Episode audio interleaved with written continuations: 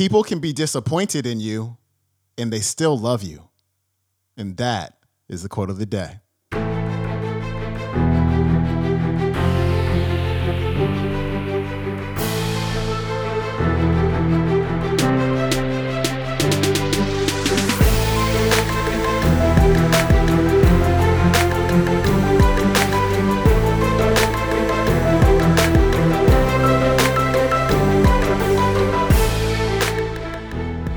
Welcome back to the Quote of the Day Show. I'm your host, Sean Croxton of SeanCroxton.com. We've got Mel Robbins back on the show today, and today Mel's talking about the two things that keep people out of action. Number one is perfectionism. We got to make sure that everything's perfect before we actually put it out and take action. Number two is disappointing people. And she talks about in this clip how one has a lot to do with the other. Here's Mel.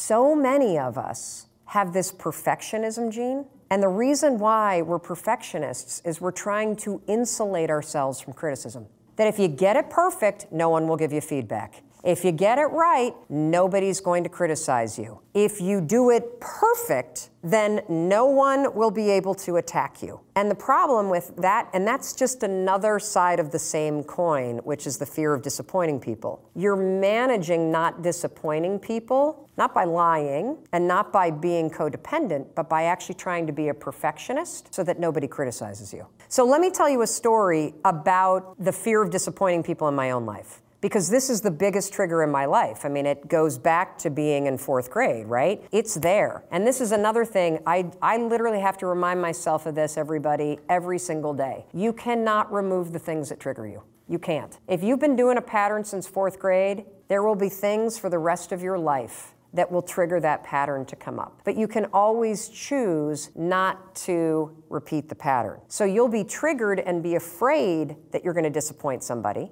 That's real, that's normal, it's natural, it's part of being a human being. I think it's interwoven into every relationship where you love somebody. But you don't have to behave the way that you always behaved when you're nervous about disappointing somebody. So let me give you a dumb story. You ready? When my husband and I got married, my father gave us this really incredible gift. He gave us an antique pool table. I grew up in Muskegon, Michigan, where Brunswick was founded. And my dad has a hobby of going to garage sales and estate sales and buying old, dilapidated pool tables, and then he restores them. So when Chris and I got married, he bought us an old, dilapidated pool table from the same era as our house, which is the 1870s. He restored the whole thing, and then recently he and I rented a U-Haul, and we drove this sucker from Muskegon, Michigan to Boston, Massachusetts. My dad and I took a road trip. Get there, and we assemble the pool table in what used to be our playroom. Fast forward three or four years, the speaking business takes off, my business starts to grow, we have people that work for us, and my kids are older. We don't need a playroom,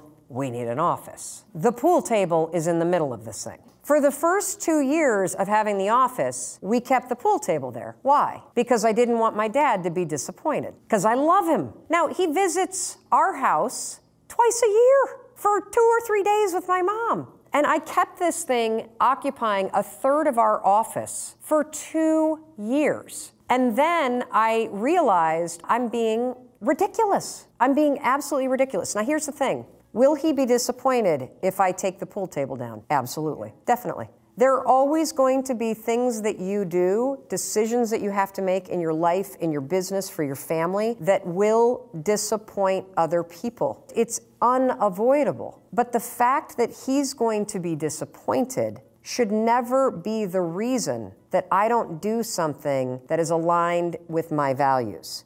Now, let's take it a step further. When you make a decision that is likely going to disappoint people or that does, still make the decision because it's your life. There's nothing worse than when you start to rob your future and your life and your happiness because you're so focused on other people. However, if you love people, you can still take care of them when you make that decision. So let me go back to the example of the pool table. So I knew I was going to take it down. I knew my father was going to be disappointed. I was disappointed. I don't have a big house. So I don't you know, I don't have the room for a huge pool table. I don't have a finished basement like a lot of people. I don't have like a cool garage game room thing like I don't I just don't have it. I called him first and said, "I need to talk to you about something." You know, the pool table, I love the pool table. Dad, my business is growing so much, I actually need an office. And, oh, great, it'll be great in the office. And I'm like, well,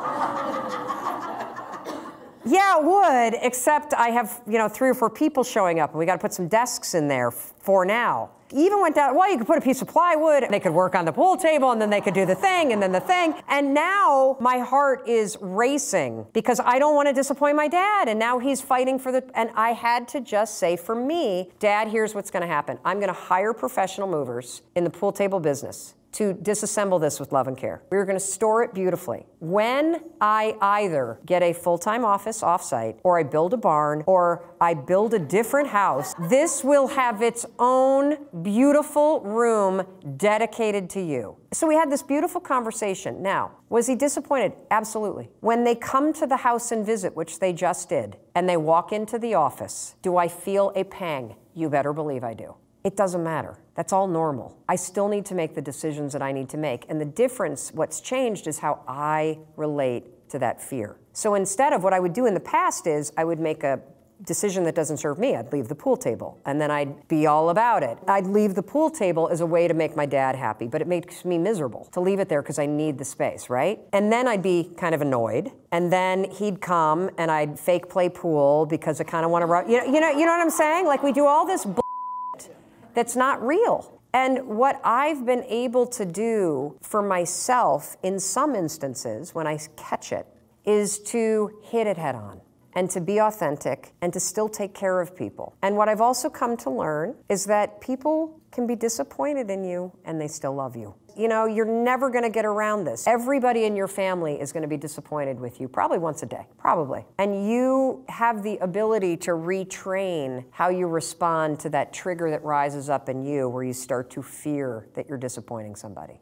And the answer really is make the decision that's aligned with your values and the thing that supports you, and then take care of the person by being honest and straightforward about it dealing with their disappointment head on because that's really the adult thing to do and that's what you do when you love somebody. The way we've all been handling it, myself included, is manipulation, lying, resentment, withholding, and that doesn't serve anybody.